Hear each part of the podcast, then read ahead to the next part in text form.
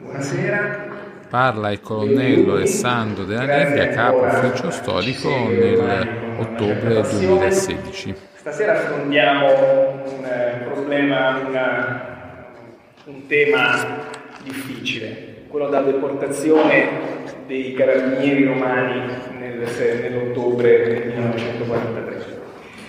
E sono particolarmente onorato questa sera di avere con noi la professoressa Casavola, eh, a cui va il merito straordinario di aver fatto conoscere questo episodio importante della storia dei carabinieri. Un episodio sottaciuto per decenni anche, anche da parte dell'Arma, per tanti motivi legati a posizioni difficili, legate al, a, ai momenti che si vivevano nel dopoguerra. E quindi quello di aver eh, riportato alla luce questa storia dolorosa è un merito grandissimo che va alla professoressa Casavola. E poi sono emozionato per ospitare per la prima volta il generale Pezzolet, mio grande predecessore, e che ancora collabora indefessamente all'ufficio, senza sarei quasi più orgoglioso. E quindi eh, lascio la parola ai due relatori e non rubo altro tempo. State lontani dai microfoni perché rimbombano un po'. Prende la parola il generale Vincenzo Pezzoletti. Buonasera. Dunque, l'otto settembre, sappiamo, è stata la maggior, la guerra e l'otto settembre sono state la maggiore tragedia che il Paese ha dovuto affrontare dalla sua unità nazionale, dal milleottocentosessantuno. Questa tragedia che ha toccato tutte le branche della società, in particolare i militari, è stata, ha avuto connotazioni piuttosto specifiche per l'Arma dei Carabinieri per via della duplicità di funzioni come arma combattente e come organo di polizia, e vedremo più avanti. Questo, il fatto di essere un organo di polizia e un'arma combattente, poi porterà amici di ieri, eh, nemici di domani, a utilizzare diversi parametri per giudicare e per approcciarsi ai carabinieri, tutti partendo da una radice positiva, ma sostanzialmente velati e offuscati da dubbi e connotazioni che potremmo definire, tra virgolette, perdonatemi il linguaggio comune, negativi o comunque inquietanti. Dunque, due scenari, un unico dramma, una tragedia, due scenari. L'otto settembre, la sera dell'otto settembre, l'armistizio, viene annunciato l'armistizio.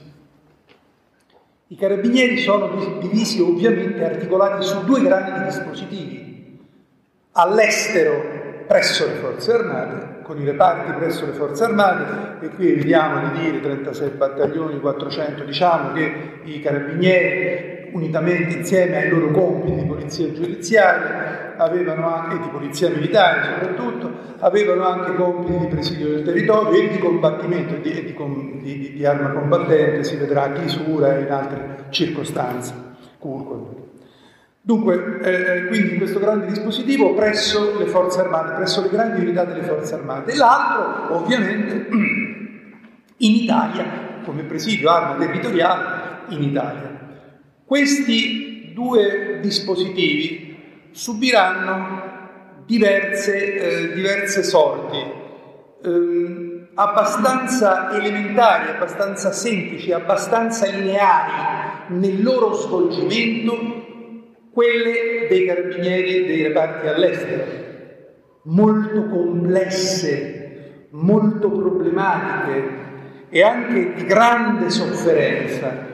I carabinieri invece che staranno nei reparti italiani, in Italia. Dunque, l'otto settembre all'estero sui vari fronti, eh, i carabinieri tentano, come anche altri reparti, altre grandi unità delle forze armate, di resistere a questa, diciamo, aggressione, no? dell'alleato di ieri tedesca, e quindi eh, ci saranno vari episodi, ehm, come, come in Francia, in Grecia, Cefalonia e tante altre, e tante altre situazioni. Quelli, dopo questi episodi, quelli che cadranno in mano tedesca, subito diecimila, via, subito, già, immediatamente deportati. Quelli che riusciranno a sfuggire confluiranno nelle formazioni partigiane anche all'estero, e cito come esempio significativo Venerati e Venosta, i colonnelli Venerati e Venosta, che in Jugoslavia con la battaglione Garibaldi, con la divisione Garibaldi, affiancheranno i partigiani titini nella lotta contro i tedeschi e meriteranno alla bandiera dell'Arma dei Carabinieri una medaglia d'argento al Valor Militare. In altre regioni però si, verificherà, ehm, si verificheranno condizioni più spiacevoli, cioè i carabinieri eh, vengono considerati, venivano considerati come, cosa più assurda, come il braccio del fascismo, semplicemente perché In, in, al fronte ovviamente svolgevano polizie, compiti di polizia militare che riverberavano in qualche modo sugli altri militari e sulle popolazioni, cioè la loro opera era tra le popolazioni e, su, e, sugli, e sui militari al fronte.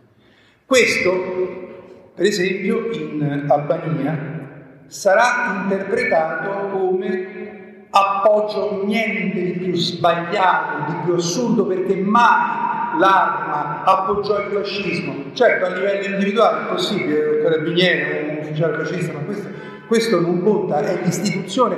Mai appoggiò il fascismo, anzi lo osteggiò fino a che il re non lo eh, legalizzò. Ecco. Quindi, eh, dicevo, la Jugoslavia, dove per esempio il, il comandante della regione di Tirana, Gamucci, il colonnello Camucci, con la famosa colonnel, eh, colonna Camucci di centoventinove militari dell'arma, eh, fu praticamente, si unì, si unì cioè eh, trattò con i partigiani, in qualche modo si unì ai partigiani per poter poi fare rientro. I partigiani promisero che avrebbero, insomma, tenuto conto di questo, di impunità, perché li massacrarono tutti, solo i carabinieri, non i soldati, salvo casi sporadici. Ecco. A Cemento, il venticinque ottobre del quarantatré. E veniamo all'Italia. Problema.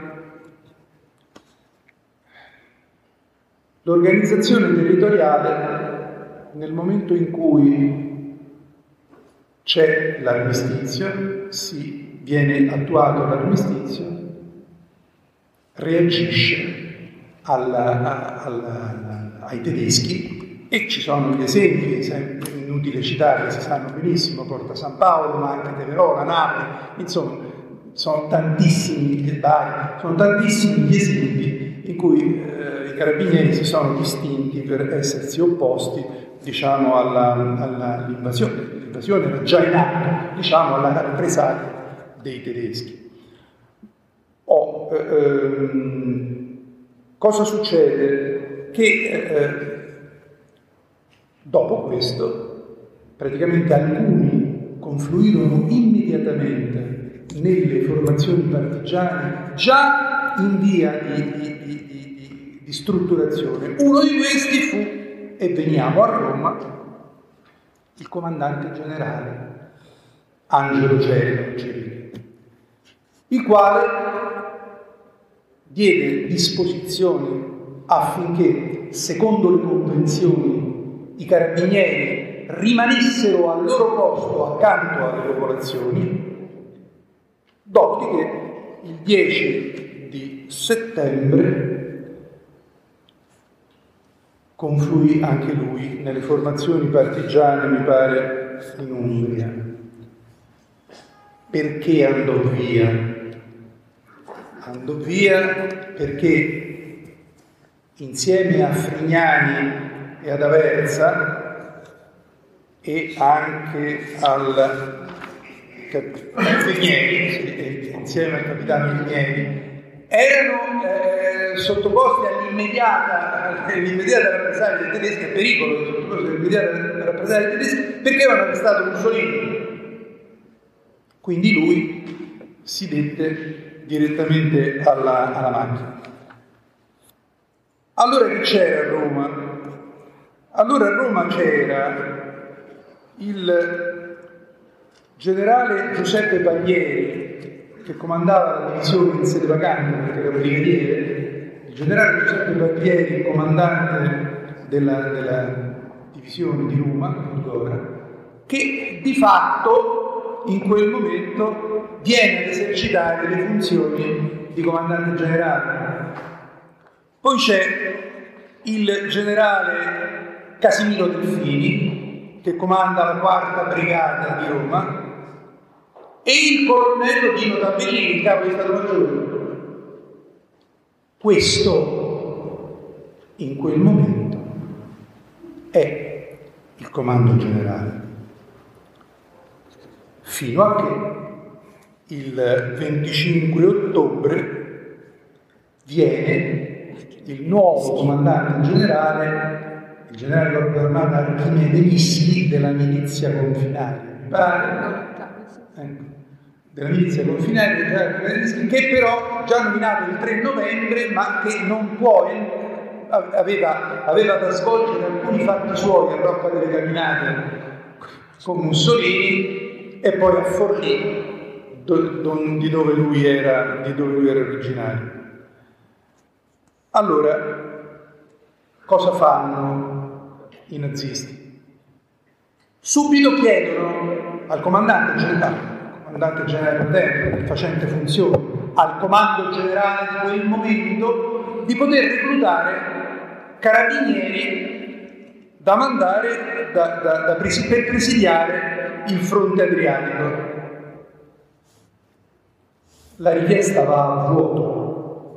A questo punto scatta poi, su questo interverrà la professoressa, scatta poi la deportazione anche in concomitanza dei Del, del, della, del ghetto, del, dell'operazione del ghetto. Della ecco. oh. A seguito di questa situazione molto delicata, nel complesso si vengono a formare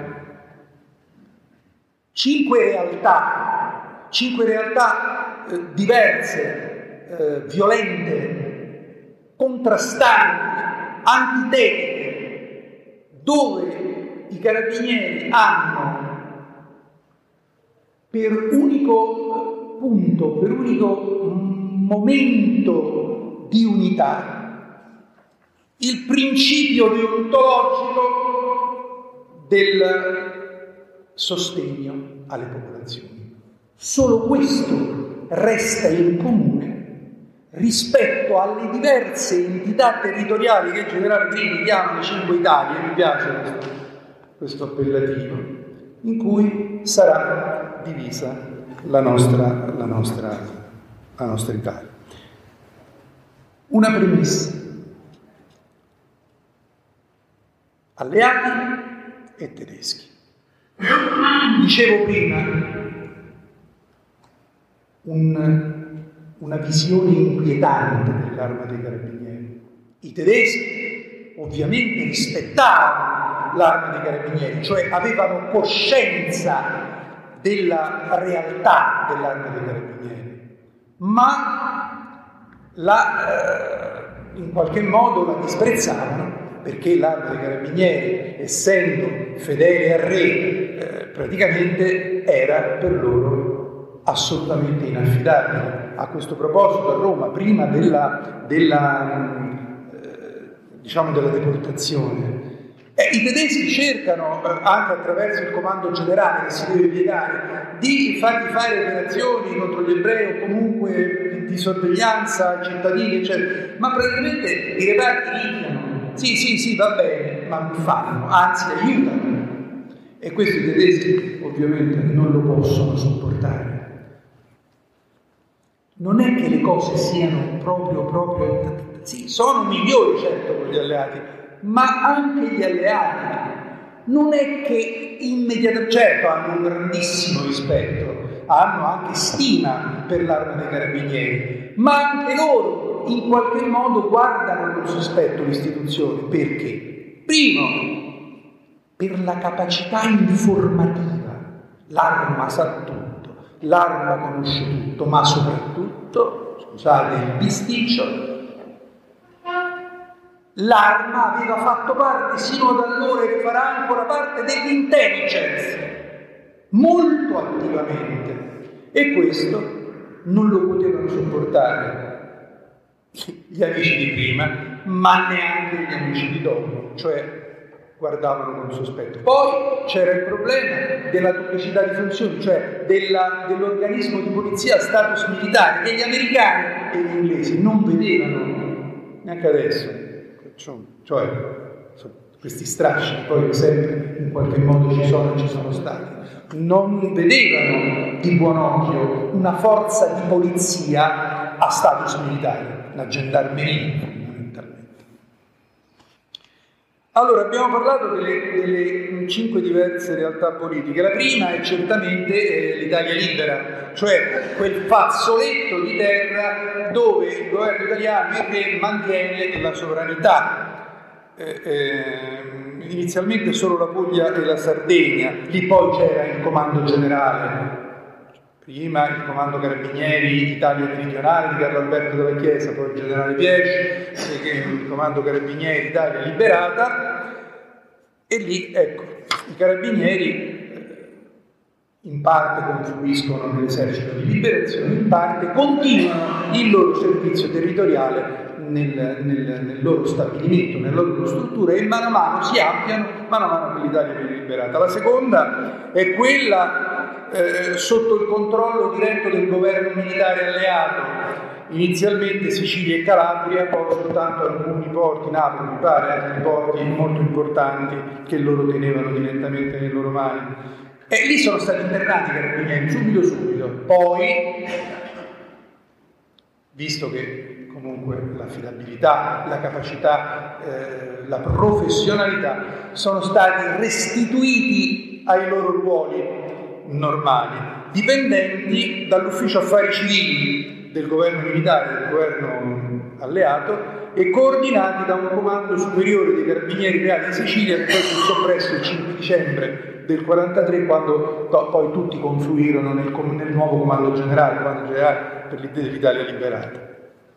La terza è dalla Campania alle Alpi, è la Repubblica di Salò, è la Repubblica Sociale, oh, fonda- istituita il ventitré settembre del millenovecentoquarantatré. Di fatto però la Repubblica Sociale aveva ben poco esercizio di poteri, perché chiaramente dipendeva dai suoi alleati protettori e anche vigilanti.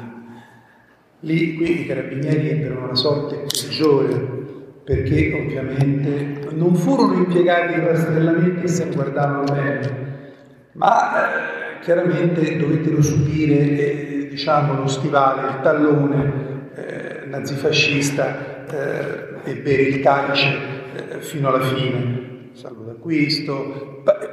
Molti cercarono di mettersi, di, di contattare i partigiani per favorire i tre di Fiesole. Ecco, questi sono gli esempi.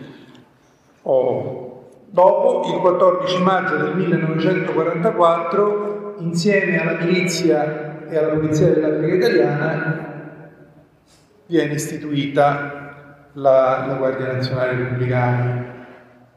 Altra cosa tremenda, ci sono eh, atti al, all'archivio dove lì eh, ovviamente eh, gli altri davano i carabinieri, i badogliani, i traditori, si sono sparati, insomma di tutto di più, chi più ne ha più ne mette.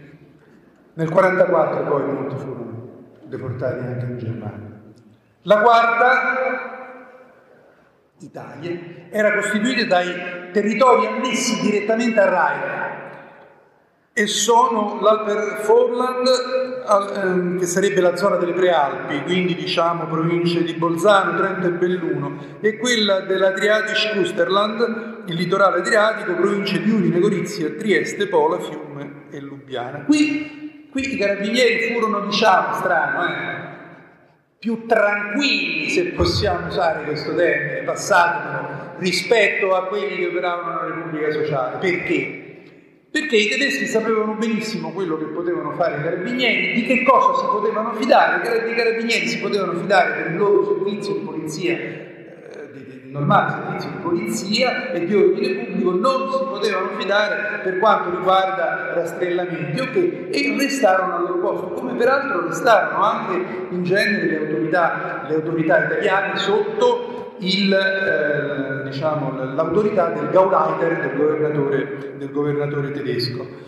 Anche lì avviene un episodio, avvengono episodi piuttosto tristi, perché anche lì ci sono formazioni partigiane, soprattutto jugoslave, che per ragioni politiche, ma anche per ragioni, diciamo così, ideologiche in qualche modo, ritengono comunque i carabinieri dei collaboratori eh, in qualche modo del passato governo e, della, e, del, e, dei, e dei nazisti, per cui per esempio si verifica l'episodio di Mangabala, dove vengono trucidati dodici carabinieri che erano in servizio di guardia ad una stazione idroelettrica, insomma. Vengono trucidati dai partigiani dai partigiani jugoslavi, jugoslavi anche italiani. No? Oh, l'ultima, la quinta, è quella delle repubbliche dell'Ossola, delle Langhe, di Varzi, di Montefiorino, cioè le piccole enclave eh, partigiane, ecco, dove, appunto, dove, dove i carabinieri continuarono ad operare a fianco dei partigiani come combattenti, ma anche nel loro specifico servizio. Dunque una, real- una realtà variegata, dunque una realtà molto particolare, certamente, non dico non paragonabile, perché, ma certamente molto diversa dalla, dalla realtà e dal destino pure drammatico e tragico che colpì il resto delle Forze Armate Italiane. Grazie.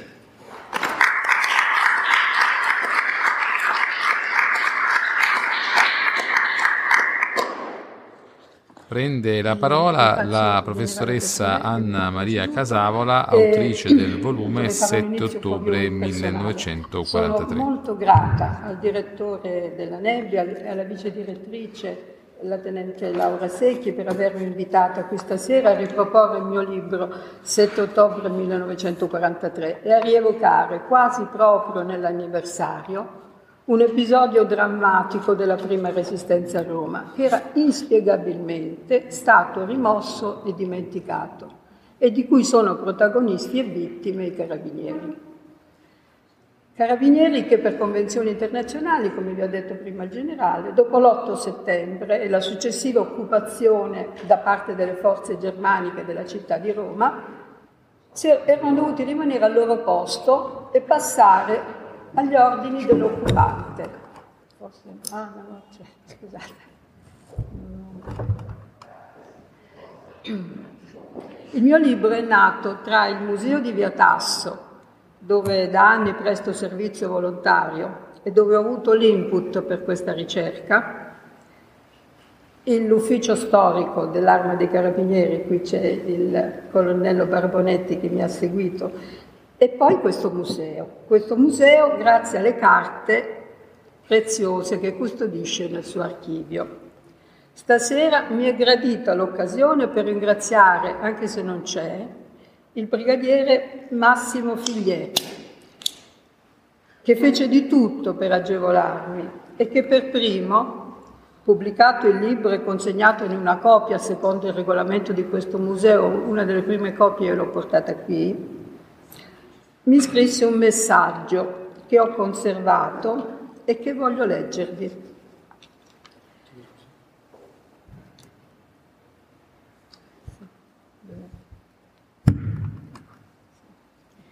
È stato per me il primo e forse il più caloroso augurio ricevuto da un carabiniere. Gentile professoressa, ho letto il libro. che ha inviato al museo. L'ho letto con molta attenzione e ho trovato, l'ho trovato molto bello. La ricostruzione fedele degli eventi e delle azioni dei protagonisti, molte volte conosciuti solo per il nome delle vie cittadine, assumono la figura di uomini comuni, portati allo stremo delle forze e delle sofferenze nella completa indifferenza dei carnefici. La mostra con più vergogna la reazione della patria e delle istituzioni alla totale apatia e noia nel riconoscere i sopravvissuti come propri figli. Desidererei che il suo lavoro non rimanesse, come altre pubblicazioni nel, sulle vicende descritte, solo una delle tante da tenere per far figura negli scaffali, ma, ma dovrebbe essere inserito nei programmi scolastici e per far approfondire ai giovani che hanno sempre bisogno di valori morali per accrescere il futuro e non appiattirlo sui luoghi comuni e sulle date da imparare a memoria.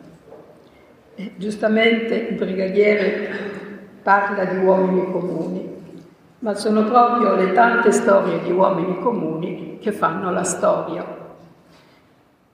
Questa è la prima cosa che emerge quando si fa una ricerca d'archivio, che tutti disponiamo di, una, di uno spazio, sia pure il minimo, per fare le nostre scelte, che poi influiranno, avranno un peso sulla storia collettiva e che anche una sola persona può fare la differenza. E questo significa che siamo tutti responsabili. Non a caso un grande storico come Hobsbawm, autore del Secolo Breve, ha dedicato un saggio alle cosiddette persone comuni, che sembra spariscano senza lasciare una traccia, e lo ha intitolato provocatoriamente Persone non comuni. E anch'io nel mio piccolo mi sono ispirato a Walter Benjamin, che dice: è più difficile onorare la memoria dei senza nome che non quella di chi è conosciuto. Alla memoria dei senza nome è consacrata la costruzione storica. E io ho dedicato la mia ricerca ai senza nome, prendendo proprio lo spunto da quei duemila o duemilacinquecento carabinieri romani deportati, inspiegabilmente dimenticati dalla memoria collettiva, cancellati tra gli stessi internati, pensando a tutti quei militari anonimi, noti soltanto alle loro famiglie, che si trovarono a prendere in quella stagione terribile per il nostro Paese, millenovecentoquarantatré quarantacinque, decisioni che non avrebbero avuto l'approvazione di nessuna autorità, ma solo della propria coscienza. Una scritta, infatti, tracciata da una mano ignota, mi aveva colpito visitando in un viaggio il campo di Mauthausen. Io sono qui a Mauthausen e nessuno lo saprà mai, perché mai come in quel periodo, non essendoci più in piedi le istituzioni, lo Stato era franato, il re era fuggito, ci si è sentiti soli e si è fatto appello al senso dell'onore, della dignità, della coscienza per decidere che fare e da che parte stare. In particolare ciò è stato vero per i carabinieri romani, che furono catturati e deportati con modalità diverse da quelle subite da tutti gli altri militari catturati dopo l'otto settembre, tanto da generare in loro l'idea di essere stati traditi e consegnati ai tedeschi dai loro stessi capi, dai loro stessi ufficiali. Dirà il maggiore Alfredo Vestuti, ex deportato: ci fu tolto anche il conforto di aver ceduto in combattimento con le armi in pugno, perché il giorno della cattura fu, fummo fatti cadere in un tranello, tesoci dai tedeschi e dai non meno crudeli repubblichini.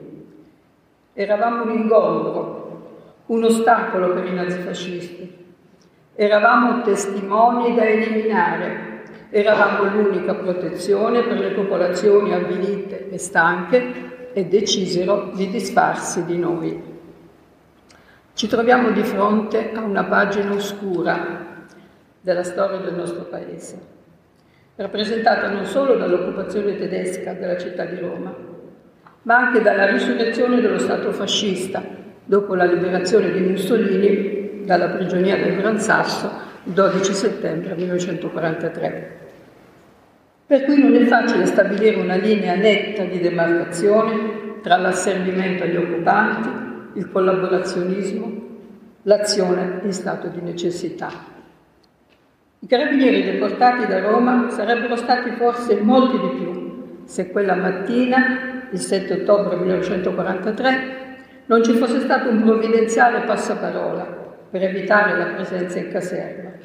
Tutti quelli che non si presentarono affluiranno poi successivamente nel fronte militare clandestino dei carabinieri, guidati dal generale Filippo Caruso. Ci tengo a dire che Filippo Caruso era in pensione, che affiancò quello del colonnello Giuseppe Cordero di Montezemolo. Secondo le fonti tedesche, i carabinieri deportati sarebbero duemilacinquecento. Il comando generale dell'Arma parla di duemila, una differenza numerica che fa capire come sia difficile una ricerca sull'argomento.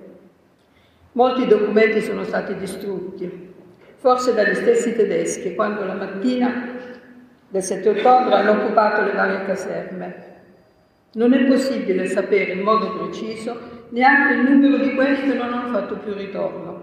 Infatti per l'Arma sono cinquemila carabinieri deportati su tutti i fronti, perché i carabinieri, come abbiamo già detto, come ha detto prima il generale Pezzolet, sono insieme una forza combattente e un organo di polizia.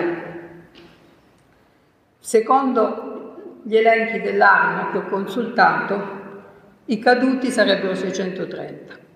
Secondo la nuova, il nuovo censimento che sta facendo l'associazione A N R P, e ci tengo a dire anche con un, eh, dei finanziamenti dell'ambasciata tedesca, il numero è molto più alto, addirittura milleduecentoventi sarebbero i carabinieri caduti nei lager. È comunque molto difficile capire quanti di quei caduti sono stati deportati il sette ottobre da Roma. Tutti ricordano che il ventitré settembre millenovecentoquarantatré i tedeschi assassinarono il vicebrigadiere Salvo D'Acquisto. Ma non c'è stato solo Salvo D'Acquisto nella storia dell'Arma, e gli oltre duemila carabinieri catturati a Roma costituiscono uno spaccato importante e significativo nella vicenda degli I M I, cioè degli internati militari italiani. Io al tempo della mia ricerca, che come ho detto prima è nata a Via Tasso, che è il museo che custodisce la memoria della Resistenza a Roma, non ho trovato dei testimoni che mi mettessero sulla strada. Tutto era stato rimosso, dimenticato. Qualche testimone lo sto trovando adesso, a libro finito. Ho invece avuto notizia di un diario di un maresciallo deportato il sette ottobre millenovecentoquarantatré che i familiari avevano depositato all'archivio della città dei diari Pieve di Santo Stefano, vicino ad Arezzo. Mi sono affrettata a consultarlo. Vedete l'importanza che hanno i diari. In certe circostanze possono diventare la storia con la S maiuscola e costituire un supporto insostituibile. Poi, con le idee più chiare, ho cercato negli archivi, anche di amici militari devo dire, i documenti ufficiali, e cioè un ordine di disarmo a firma del maresciallo Graziani e un ordine di esecuzione a firma di un generale dell'Arma, un generale di brigata dell'Arma, Casimiro Delfini. E quindi abbiamo i documenti, poi ve li faccio, li Insomma, eh, ho capito che la deportazione non era avvenuta solo per ordine del comando tedesco di Roma durante l'occupazione della città, ma con la collaborazione e la complicità della Repubblica Sociale Italiana. I fascisti, d'altra parte, odiavano i carabinieri per la parte che avevano avuto nella caduta del regime, l'arresto di Mussolini e la morte in circostanze strane di Ettore Muti a Kepler, e poi per la parte che avevano avuto nella, nella Resto di Mussolini abbiamo detto, Kepler li vedeva come un possibile ostacolo alla deportazione degli ebrei. Evidentemente ci fu una convergenza di interessi. Inoltre, dalla lettera del dieci ottobre millenovecentoquarantatré di Benito Mussolini a Claretta Petacci, questo l'ho potuto però eh, Eh, diciamo scoprire al libro finito, perché l'archivio Petacci è stato aperto eh, successivamente alla pubblicazione del libro nell'undici. Comunque, ecco, dalla lettera del dieci ottobre millenovecentoquarantatré di Benito Mussolini a Claretta Petacci ho ricavato un'ulteriore tessera del mosaico. In essa Mussolini rivendica espressamente a sé l'ordine. Egli dice infatti: i carabinieri sono stati dovunque lo strumento raffinato e crudele del regime badogliesco. Dopo l'assassinio di Muti, il sano popolo li odia. Io li ho disarmati e concentrati per una severa lezione. Non hanno opposto la minima resistenza. Ma come vedremo dallo svolgersi dei fatti, ai carabinieri fu interdetta ogni possibile resistenza. Questi sono i fatti come sono riuscita a ricostruirli. Al colonnello Herbert Kepler dell'esse esse, che era un po' il dominus della situazione a Roma, arriva da Berlino il ventiquattro settembre l'ordine di deportare gli ebrei. Quindi bisogna dare inizio subito ai rastrellamenti. Di fronte a quest'ordine, Kepler cerca di prendere tempo. Egli conosceva bene la realtà italiana per aver soggiornato nella capitale da prima dell'inizio della guerra e, da come risulta dalle sue conversazioni telefoniche, diffidava molto dei carabinieri come forza di polizia, questo già l'abbiamo detto. Non avevano essi combattuto la sera stessa dell'otto settembre alla Magliana contro i tedeschi? Inoltre, come forza di polizia sottoposta nella città aperta di Roma al comando germanico, avevano spesso sabotato dall'interno quegli ordini considerati lesivi per la popolazione. Kepler, per temporeggiare, escogita l'inganno della taglia dei cinquanta chilogrammi d'oro che impone alla comunità ebraica della città di Roma. Ma qualche giorno dopo giunge la notizia della cacciata dei tedeschi da Napoli, dove la popolazione era stata apertamente spalleggiata e armata dai carabinieri. Kepler deve temere che anche a Roma si possa ripetere la stessa situazione e sconsiglia, in una comunicazione a Berlino del sei ottobre millenovecentoquarantatré, la deportazione degli ebrei, dichiarandosi favorevole piuttosto al loro impiego come manodopera.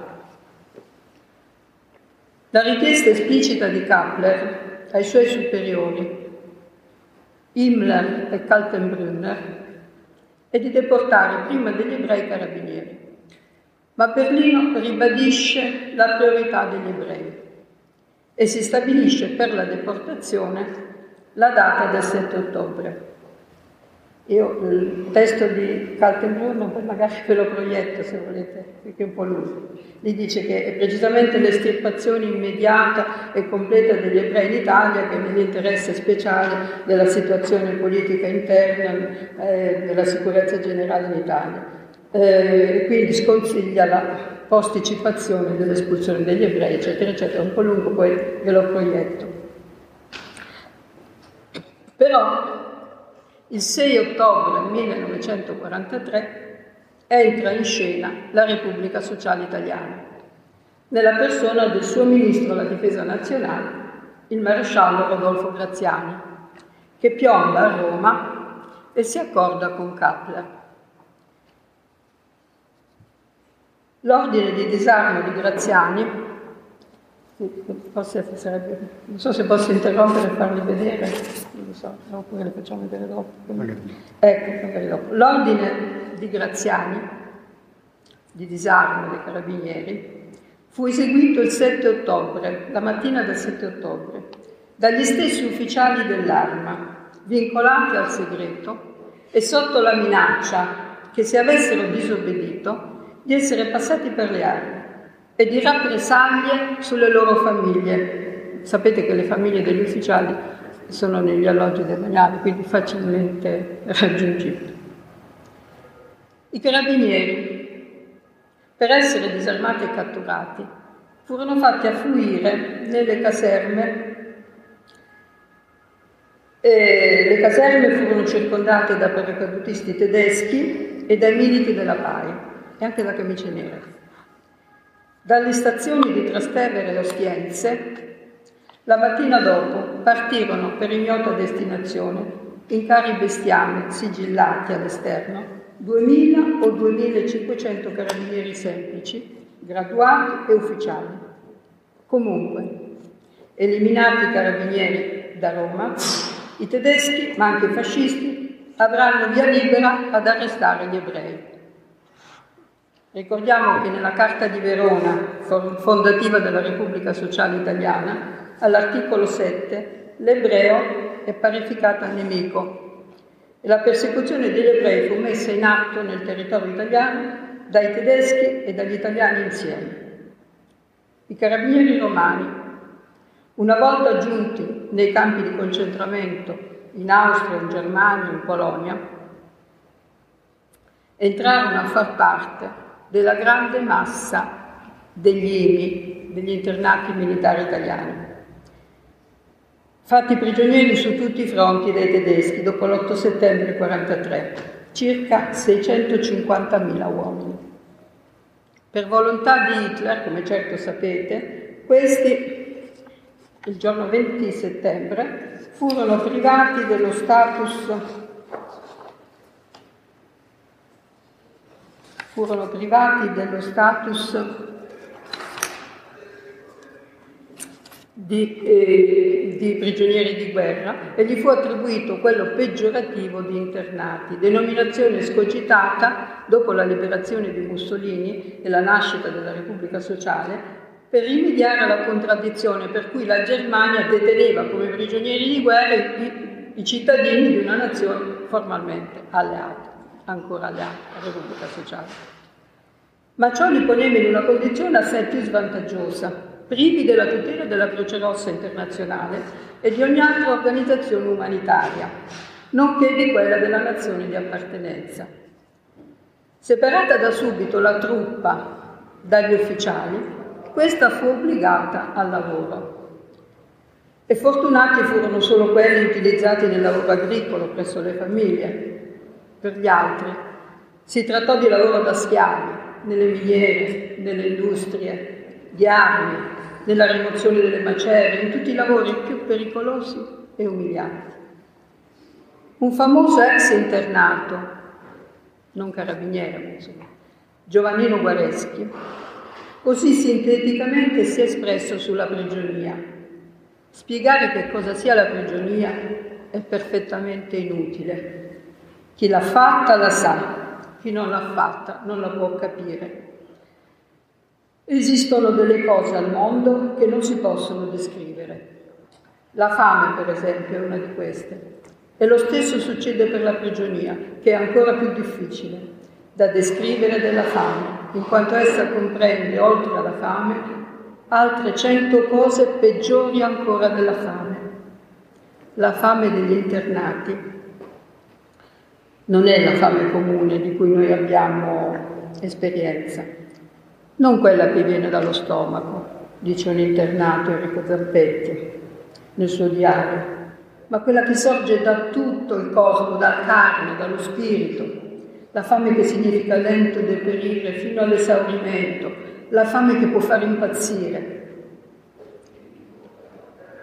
In tutta la diaristica dei lager, il denominatore comune è la registrazione ossessiva, quasi maniacale di questa fame e degli effetti sui corpi che si scarnificano, le costole che si rilevano, le cosce che si fanno come polsi. In genere tutti i sopravvissuti ai lager tornarono dimagriti di meno di quaranta chili e invecchiati che anche le famiglie stentavano a riconoscerli. La sottoalimentazione, o per meglio dire l'affamamento, cui furono sottoposti gli italiani, fu una scelta politica dei nazisti, non una conseguenza della crisi di vettovagliamento come si era avuta per esempio nella Prima Guerra Mondiale, e fu a danno esclusivo dei prigionieri italiani, non degli altri prigionieri stranieri, che apparivano ben vestiti e ben nutriti. Questo per spezzarne la resistenza. I carabinieri subirono da parte delle, dei nazisti angherie pesanti. Secondo il memoriale di un cappellano, Guido Wiesedatz, nel campo di Meppen, due erano i corpi più perseguitati. I marinai, perché la marina si era consegnata subito agli alleati, ubbidendo all'ordine di Badoglio, e carabinieri, per la loro proverbiale fedeltà al re, per il sentimento antitedesco diffuso soprattutto nella truppa e negli ufficiali di grado inferiore. Era noto a tutti, infatti, che la sera stessa dell'armistizio a Roma avevano combattuto contro i tedeschi e a Napoli, nelle quattro giornate di rivolta, avevano affiancato armati la popolazione. Anche nei campi erano in prima linea nell'opposizione, anche se naturalmente non armata. Le esperienze concentrazionarie riferite sono comunque diverse a seconda del lager di destinazione, del tipo di lavoro imposto, della qualità umana dei sorveglianti o meglio degli aguzzini. Un ex internato infatti mi ha detto: ognuno di noi ha avuto la propria Germania, ognuno di noi ha avuto il proprio destino nazista o tedesco, a volte in base a quale vagone del treno era salito. Sappiamo che Mussolini avrebbe voluto, con gli internati, ricostru- ricostituire l'esercito della Repubblica Sociale Italiana. Anche perciò continuamente gli emissari della Repubblica Sociale andavano nei campi a fare offerte. Ma i carabinieri che optarono furono un'esigua minoranza. D'altra parte anche per tutti gli IMI si parla di un dieci per cento, una percentuale irrisoria su una massa di seicentocinquanta settecentomila uomini, ed è risaputo che molti che avevano aderito una volta in Italia trovavano modo di fuggire e spesso anche di passare coi partigiani.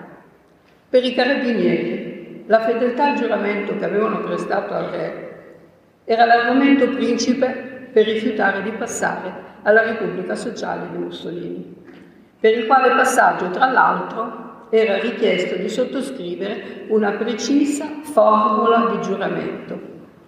Ricordiamo la formula: io aderisco all'idea repubblicana dell'Italia fascista e mi dichiaro pronto volontariamente ad entrare nell'esercito italiano del Duce, di nuova Costituzione, per combattere senza riserve, anche sotto comando tedesco, contro il comune nemico dell'Italia fascista e repubblicana, del Duce e del Grande Reich. È importante capire come nella caduta di tutti i valori, nella vergogna del tradimento subito, essi si aggrappano a quel giuramento che hanno pronunciato, perché rappresenta l'unica possibilità loro rimasta per sentirsi liberi interiormente, per mantenere il loro onore di soldati, in definitiva per sentirsi italiani. Claudio Pavone, nel suo libro Una guerra civile, riporta questo esempio di un ufficiale italiano fucilato dai tedeschi in Grecia, che lasciò scritto: sono sempre stato fedele ai giuramenti e per il giuramento al re do la mia vita. Nel mio libro sono moltissimi gli esempi di vessazioni e di accanimento persecutorio nei confronti dei carabinieri per il loro atteggiamento anticollaborazionista, anti-opzione. Cito solo un esempio, quello del maggiore Alfredo Vestuti, che ho già citato prima. A lui fu offerta la possibilità di rientrare in Italia, riprendendo il suo posto di lavoro in fabbrica. Nel suo libro di memorie, attraverso uno scambio di battute con il comandante tedesco del campo di Cestokova, il maggiore Vestuti ricorda la sua scelta. Voi siete il maggiore Vestuti? Sono il maggiore Vestuti. È richiesto il vostro rientro in Italia. Ora dovete andare a prestare servizio presso le officine meccaniche di Brescia, quale impiegato civile. Se accettate l'invito, partirete subito per Berlino, dove proseguirete poi immediatamente per Brescia. A quale condizione è subordinata la mia partenza? Naturalmente dovete firmare la dichiarazione con la quale vi impegnate a collaborare per la vittoria del Reich e della Repubblica Sociale Italiana. Non firmando non partirete. Io non firmerò. Il che significa che vi apro le porte della prigionia e che voi preferite continuare a fare prigioniero? Esattamente. Il capitano tedesco, comandante del campo, non aggiunge parola e con il gesto congeda l'ufficiale italiano. Ma è qui importante notare come il comportamento del maggiore Vestuti di porre la patria, l'arma, al di sopra anche della propria famiglia, non fu un atteggiamento isolato, ma quasi la regola fra gli internati. Insomma, nei campi, la vera famiglia non diventa un alibi per la coscienza, ma anzi una spinta in più per non cedere, per non comportarsi senza dignità, per sopravvivere ma da uomini liberi. Ma certo la lotta interiore da sostenere fu dura, durissima. Un carabiniere, Antonio Petrazzuolo, internato a Wolfsburg nella Carinzia, racconta nel suo diario: un soldato tedesco ci informò subito che noi carabinieri valevamo sette centesimi, l'equivalente di un colpo di pistola, che finita la guerra saremmo stati tutti fucilati. Pare infatti che l'ordine di Hitler, che non fu eseguito per paura delle rappresaglie da parte degli alleati, riguardasse prima di tutto la eliminazione di tutti i prigionieri italiani presenti nei campi. Tra le stragi di internati militari italiani che caratterizzano il periodo immediatamente precedente la liberazione, il che fu il più tragico per gli Emi, proprio il periodo marzo-aprile. Stragi frutto dello spirito di vendetta dei tedeschi, che riversavano sugli italiani la rabbia per la sconfitta subita e che costarono la vita a cinquecento seicento internati, secondo i calcoli di, dello storico tedesco Schreiber. Ce n'è una che riguarda in particolare i carabinieri, la strage di Stighe, nei pressi della città di Lipsia, del tredici aprile millenovecentoquarantacinque, che ho ricostruito attraverso le carte dell'archivio dell'Arma. In essa furono uccisi quindici carabinieri e dieci soldati. La notizia è riferita dall'unico scampato, il carabiniere Mario Bianchi. Questa è la testimonianza. Una alla volta fummo colpiti da raffiche di mitra sparate da breve distanza. Vedevo i miei compagni precipitare ad uno ad uno entro quella specie di voragine, ed io anche attendevo da un attimo all'altro il colpo mortale. Ma questo, per mia fortuna, non venne. So solo che, perduti i sensi, cadde ad un tratto io pure, come fulminato da una scossa elettrica, rimanendo esanime sul limite della buca. Quando rinvenni, mi trovai addosso alcuni dei miei compagni morti e sentii sparare l'ultimo colpo di moschetto, che era stato indirizzato al brigadiere Antonio Battuello, in quanto io subito lo riconobbi dalla voce, perché era mio amico. I soldati tedeschi stavano intimando al sottufficiale, percotendolo e sfregiandolo, che gridasse «Viva Mussolini!». Battuello, malgrado ciò, volle gridare «Viva l'Italia! Viva l'Italia!». E i tedeschi, non avendo potuto ottenere che obbedisse, gli spararono vari colpi di moschetto e lo gettarono nella fossa. Trascorsa circa mezz'ora, Quando gli assassini se ne furono andati, uscì da quel luogo di morte. Giunto il diciotto aprile a Nordhaus, incontrai le truppe americane e al loro comandante raccontai l'accaduto. Un episodio che credo non abbia bisogno di commenti e ci richiama alla memoria altre pagine, come quelle eroiche del nostro Risorgimento. Certo, leggendo queste carte e avendo di fronte la realtà dell'Italia odierna, il degrado, la corruzione, il disinteresse per il bene comune, viene da chiedersi perché mai nei decenni scorsi sia andato dissipato e disperso tutto questo patrimonio di intransigenza morale, civile, di patriottismo moderno, di senso dello Stato, di sacrificio per il bene comune, costruito in quegli anni tragici per essere trasmesso alle future generazioni, e perché in particolare questi militari resistenti, la nuova Italia repubblicana e democratica, li abbia dimenticati per molti e molti anni. Nel libro sette ottobre io mi sono a lungo interrogata su questo silenzio, ma non voglio anticipare qui le risposte. La consegna che quei protagonisti ci hanno lasciato è di non dimenticare, di far conoscere i fatti, perché se i fatti non si conoscono è come se non fossero stati, non possono produrre frutti. Per concludere vorrei citare quella sorta di programma morale che il generale Filippo Caruso, che è il generale che vi avevo detto prima, che guida il fronte militare clandestino dei carabinieri a Roma, che affianca quello di Cordero di Montezemolo, tracciò per l'arma nel maggio quarantaquattro. E, e da un, è un comunicato di Radio Bari, prima che fosse poi arrestato, perché alla fine di maggio viene arrestato E, e, e Filippo Caruso è portata via Tasso. E, e, il, generale Caruso, il generale Caruso dice: con le qualità che furono la gloria del carabiniere di ieri, dopo le morti, le sofferenze, l'umiliazione, la delusione e l'esperienza di questa tragedia, il carabiniere di domani non potrà, non dovrà essere il carabiniere di una casta, ma il carabiniere del popolo. Grazie.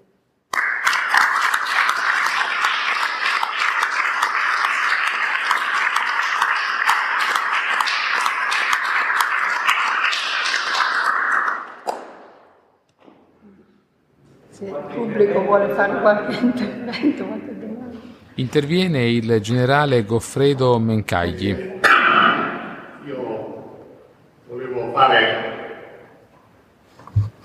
Devo fare una, un'aggiunta e una chiosa, eh, perché i carabinieri sono stati deportati il sette ottobre e quanti ne sono stati deportati questo non lo so. I carabinieri sono stati fatti prigionieri già dall'otto settembre, perché, avendo parlato con uno che era, eh, era presente negli anni sessanta, fu fermato da un tranviere di Roma e gli disse, era in divisa, guarda che i tedeschi stanno eh, facendo prigionieri tutti gli ufficiali e tutti i carabinieri, i tedeschi non si curavano dei soldati, perché gli ufficiali erano un organo delle forze armate, la struttura portante, i carabinieri erano lo Stato, eroi contemporaneamente. Quindi li hanno cominciati ad arrestare e a portare alla scuola allievi, specialmente quelli aggregati alle forze armate, tipo quelli della divisione Chiave, che aveva il comando a Villallori, e di altre parti che avevano preso loro l'otto settembre. Oltretutto, Kapper ha avuto buon gioco con Kessler, che era il responsabile dei tedeschi in Italia, perché Kessler li aveva visto combattere i carabinieri in Africa settentrionale, in particolare la Francia. E quindi io ritengo, per non farla lunga, che i carabinieri sono stati arrestati perché simbolo dello Stato, in particolare quelli dei grossi reparti, che peraltro avevano confermato la eh, capacità di combattenti, oltre che di polizia, a Porta San Paolo da Magliana lo stesso otto nove settembre. Quindi sì, dal punto di vista obiettivo c'era la dimostrazione reale. Sono stati concentrati. C'è Roma e c'è anche Napoli, eh, le quattro giornate di Napoli, non ce le dimentichiamo. Sì, ma la, eh, prendiamo questi di Roma che sono molto più importanti in questo momento. Sono stati deportati perché il sette ottobre? Perché Kapper ha convinto evidentemente qualcuno alla deportazione, perché il sei ottobre Graziani ha rinviato gli ufficiali al Teatro Brigante nella Costituzione delle Forze Armate della Repubblica Sociale. Nel momento della Costituzione della Repubblica Sociale si è imposta a soldati e ufficiali una scelta da che parte stare, e molto probabilmente alla scuola a Lieto erano concentrati questi carabinieri fermati. Quelli che non hanno aderito sono stati mandati nei campi di concentramento direttamente il giorno dopo.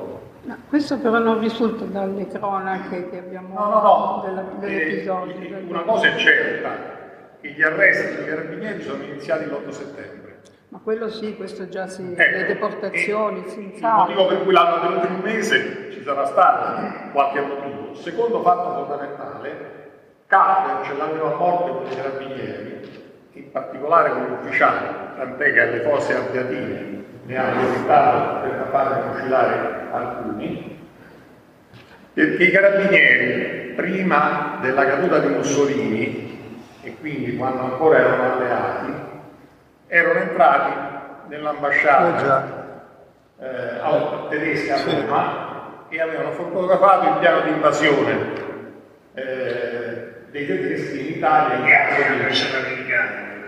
Vabbè, ma andiamo, ecco. Quindi io intendo che eh, non ci siano doppi fini, ma per aver parlato, ripeto, con della gente che ha evitato di essere arrestata l'otto settembre, eh, che c'era proprio questa determinazione dei tedeschi con l'assenso di Kessler, perché non erano solamente le S S che arrestavano gli ufficiali e i carabinieri, ma erano tutti quanti, tecnicamente proprio perché i carabinieri rappresentavano lo Stato e il re, anche perché i, i tedeschi delle forze armate, non delle S S, hanno cercato sempre di convivere, perché se no non si spiegherebbe come i carabinieri sono rimasti nelle stazioni del centro-nord, nella Guardia Nazionale Repubblicana, quando dopo il sei ottobre è stato deciso di costituire la Guardia Nazionale Repubblicana al posto dei carabinieri. I carabinieri sono transitati, molti, tant'è che ufficiali e carabinieri nel dopoguerra sono stati, sono stati discriminati sì. nel millenovecentoquarantasei. Io ho avuto la fortuna, alcuni, ma la massa del millenovecentoquarantasei, ho avuto la fortuna di leggere alcune carte anche al nord di gente che ufficiale che aveva preso dieci giorni in fortezza, venti giorni in fortezza, due mesi in fortezza. Ecco. E i carabinieri che avevano preso trenta giorni di rigore, perché allora con la condizione di rigore non si prendeva nemmeno lo stipendio, quindi tecnicamente gli avevano tolto lo stipendio direttamente. Ecco, quindi io mi permettevo di dire solamente questo, tenendo presente che i carabinieri, questo però non è un numero che io ho controllato, no? Durante la guerra erano arrivati quasi a centotrentamila persone, di cui quasi cinquantamila combattenti sì, sì, sì. che stavano in giro per, de, con le, sì, le forze armate, perché negli otto milioni di baionette famose c'erano anche cinquantamila carabinieri che andavano in giro, e quindi Kessler aveva paura dei reparti combattenti di carabinieri. Chiedo scusa. Ma non parla il generale Cesare Vitale. Successe questo. Cioè. Ah. Perché alle undici sera sono il telefono e io andai a rispondere, e un maggiore che si chiamava Benjamin voleva mio padre. Allora mio padre andò al telefono e gli disse che alle quattro e mezza assolutamente doveva andare alla caserma. Mio padre comandava più un battaglione meccanizzato, doveva andare alla caserma perché dovevano salvare i carabinieri. Doveva soltanto mettere nella mensa della caserma protocolla le armi che c'erano, gli anni che erano fatti. Avevano avuto quattro carri armati da noi, emme quattordici. Stavano due da Savoia e due di Abussello dalla casa del padrone. Volevo soltanto dire che mio padre, non dormisse, dice borghese, andò subito lì alla caserma protocolla e andò, che era un po' di contano, le mani non c'erano, e ai rovigli arpeggiava e si mise all'angolo per l'angolo settimanale e faceva scattare tutti quelli che venivano dalla via Campagna e tutti quelli. Poi, siccome la via della Lugana ne venivano dalla direzione di Vecchina Celle, ne venivano altri, perché c'era parte delle sei e mezza, sette. Allora pregò uno che c'era un carrettino con la frutta che era davanti alla e disse di andare a via Corsica con carabinieri e farli scappare di sangue.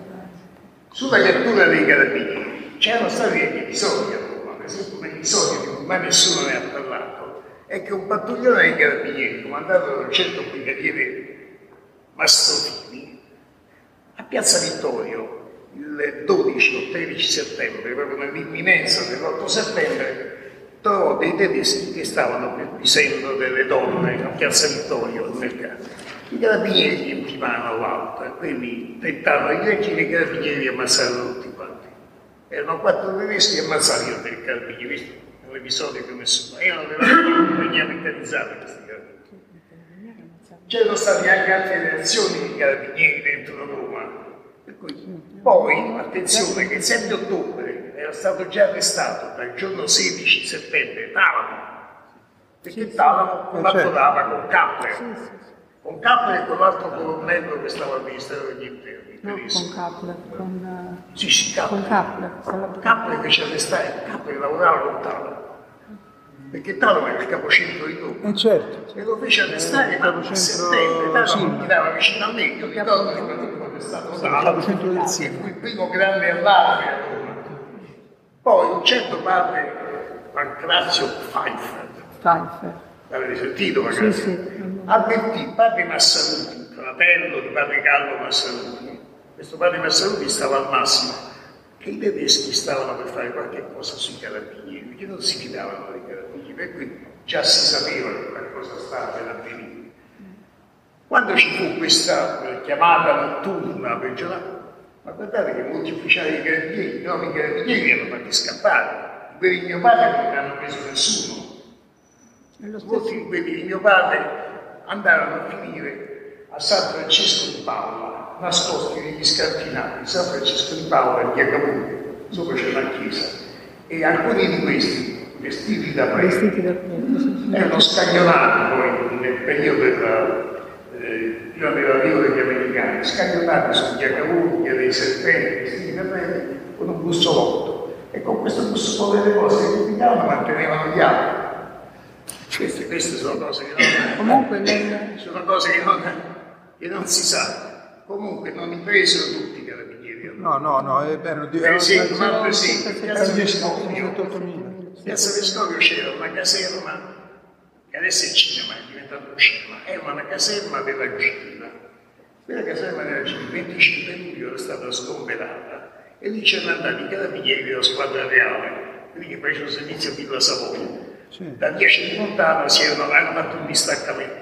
Ma quelli non li hanno presi, nessuno di quei carabinieri è stato preso, e sono, sono stati fatti scappare.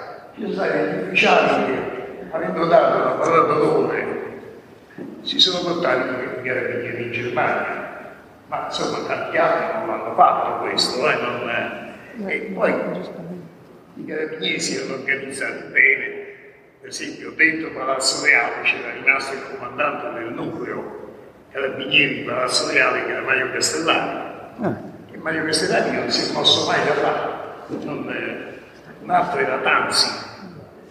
Tanzi eh, era l'ufficiale, lo voglio dire ai giovani, Tanzi era il tenente di picchetto alla giornalieri quando arrivarono i tedeschi. Tanzi fece finta di collaborare con i tedeschi, poi in quel momento c'aveva la bicicletta, sciarpa zucca, cinturone e pistola. In quel momento risolve per andare a controllare meglio. Lui faceva un giro con la bicicletta, con la bicicletta prese via di via di Fabio Massimo, se ne e mia madre catturata. Mia madre il giorno, il giorno nove, l'otto nove, ricevette una telefonata, io non c'ero a casa, ricordo la telefonata che la volevano al comando generale. Mia madre andò al comando generale, non sapeva dove stava mio padre, e le, perché ero preoccupato perché non sapevo dove stesse, papà. Ma noi non lo sapevamo dove papà stava. Mamma però già si era organizzata, e era già si era organizzata per andare dalle nove in via Livorno, dove è rimasta fino a che non sono arrivati gli americani. Io invece sono rimasto a spasso, sono andato da mia nonna, poi da mia nonna non, non ci volevo stare, allora andai in via, via da un prete amico, un grande amico di papà, un certo padre Fimelli, per sapere se sapeva dove stava papà.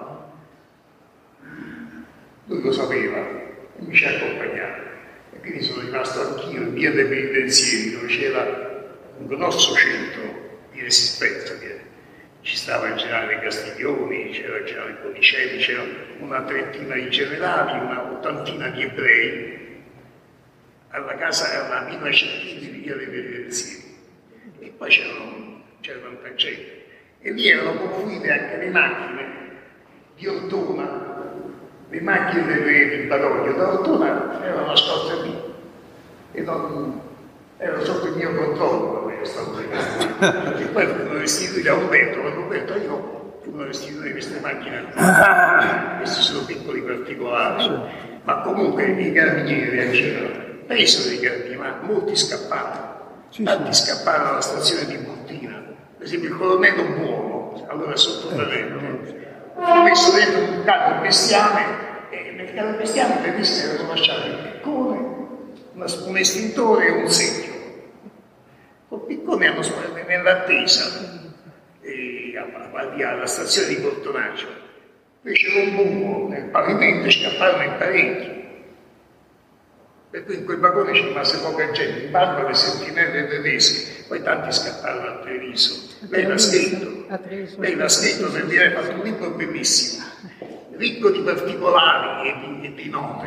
E ha detto che, e, e, um, che a Treviso, nel cambio della. A Treviso e a Mestre, quando ci furono i cambi delle guardie, praticamente chi voleva voleva andarsene. Ma, lei ha detto oh, che c'è stato oh, un, un capitano. E per non lasciare solo i carabinieri, il rimasto lì se ne è andato in peggioria, eh. ma poteva scappare i carabinieri, no, anche lui non andava. Eh. Comunque è stata una bella riunione. Io ho dato qualche particolare vissuto, un particolare vissuto, comunque per mamma, mamma, e mamma aveva avuto mio fratello piccolo, che aveva pochi giorni, era nato da poco, e doveva adattare mio fratello. Allora, siccome l'avevano chiamata a mezzogiorno, erano le sette di sera, alle nove c'era per il coprifuoco e mamma disse che c'era il fratello che doveva mangiare. Allora il generale Casimiro Delfini e il colonnello Mauthausen dissero a un maggiore, di cui non abbiamo mai saputo il nome, ma credo che sia Rioli, uno che si chiamava Rioli, di accompagnare mia madre a casa e prendere mio fratello e di portarla al comando generale. Scesero giù via ventiquattro maggio. E non c'erano macchine, poi macchine erano poche allora. Allora il maggiore disse a mia madre di aspettare che andava a prendere un tassì a Piazza Magnalanoli. E due appuntati che stavano là, signore, signore, levanta. E mia madre passò dietro la consulta andò da, da Gandotetto a un tassì, andò a casa, da lì andò al convento. E non si è visto. Tante storie, tante storie.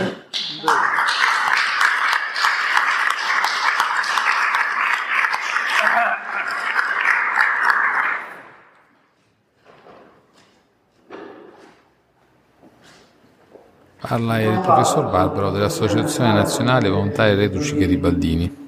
E il signor Generale prima ha ricordato la divisione italiana partigiana Garibaldi che ha combattuto in Montenegro, dove hanno combattuto anche numerosi carabinieri con molto eroismo. Non si sente bene. Eh, mi scusa, la voce è eh. No, no eh, c'è la microfono. Eh, forse il microfono. Grazie, signor. Buonasera. Vado, sono il rappresentante di Roma dell'Associazione Nazionale Volontari Reduci Garibaldini. Poc'anzi il signor Generale ha ricordato gli uomini della direzione italiana partigiana Garibaldi, in cui hanno combattuto anche numerosi carabinieri e molto crisi. La mia eh, è una richiesta, una richiesta antifascista e da cittadino romano. Quest'anno, nel discorso che ho fatto per l'associazione il venticinque aprile, il giorno della liberazione a San Paolo, ho detto, ho ricordato i carabinieri di Roma deportati. Credo di essere stato l'uomo. E questo episodio, tanti carabinieri romani, è assolutamente sconosciuto da quasi tutta l'Italia romana. Non si sente bene. Tenga un po' più lontano. Non si sente bene. E ho detto, noi romani non dimentichiamo i carabinieri di Roma. Forse se parla senza microfono. Noi romani non dimentichiamo i carabinieri di Roma, a tradimento catturati, a tradimento disarmati e riportati nei lager nell'ottobre del quarantatré. A oggi non c'è una lapide o un monumento che li ricordi. Questa è la mia richiesta.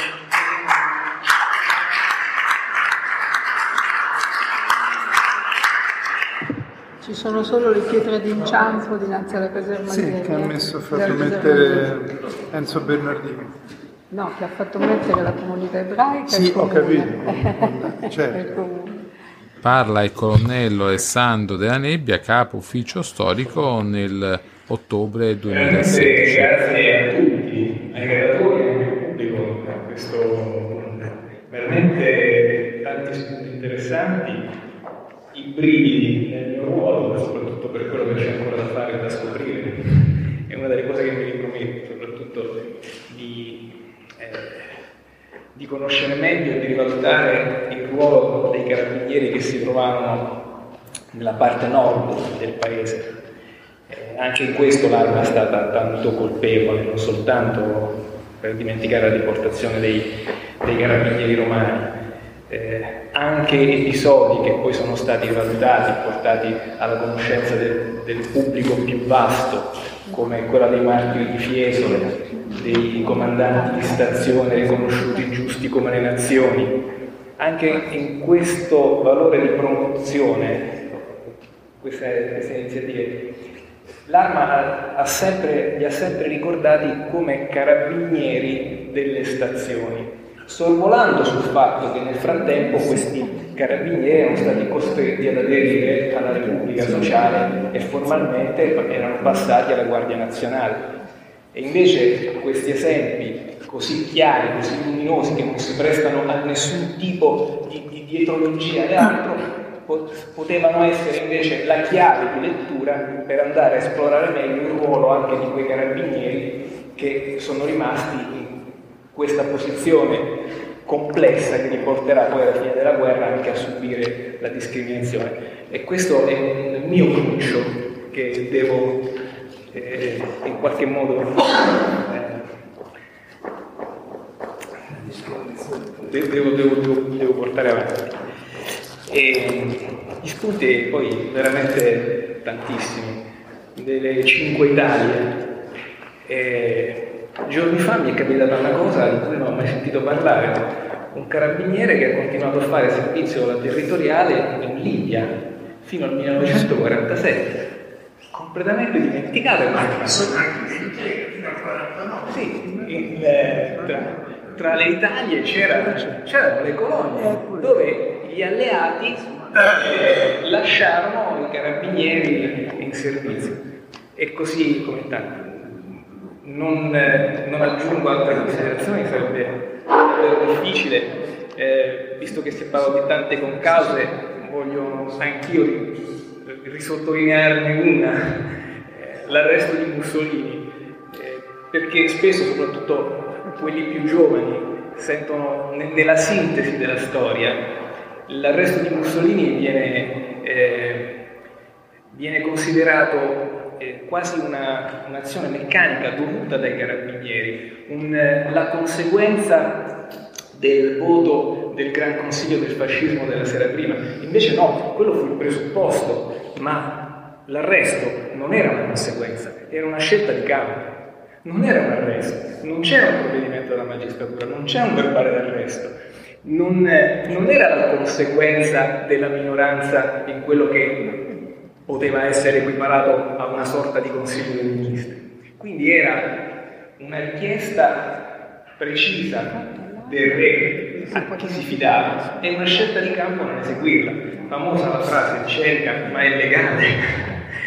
E infatti poi nel memoriale del, del colonnello Frignani a un certo punto c'è, c'è un passaggio dove si dice la rivoluzione o qualcosa del genere, il colpo di Stato viene, viene definito.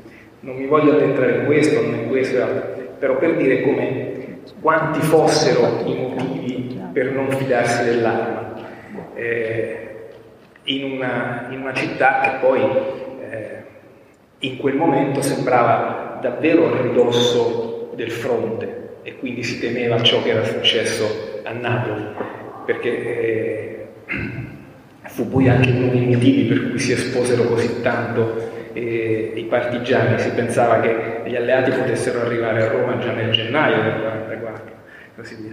Ed ecco, è un altro motivo. Bisogna ricordare eh, l'attività dei militari dell'esercito di Dante della Rovere, che aveva già iniziato il giorno dopo dell'otto settembre, e i tedeschi probabilmente consideravano i carabinieri eh, dei inaffidabili, inaffidabili, ma soprattutto inaffidabili. Un appoggio alla resistenza che era già nata, perché la resistenza nasce immediatamente dopo la deportazione dei militari del, del, del nove e dieci settembre. Allora io la ringrazio ancora, volevo lasciare un segno del passaggio in questo museo, una, una medaglia che ricorda questo museo, poi sarò anche contento di farglielo conoscere meglio. Eh, invece al generale Pezzolet basta il mio affetto incondizionato e invece comandante vi ringrazio invitandovi a restare con noi eh, in tutte le altre occasioni.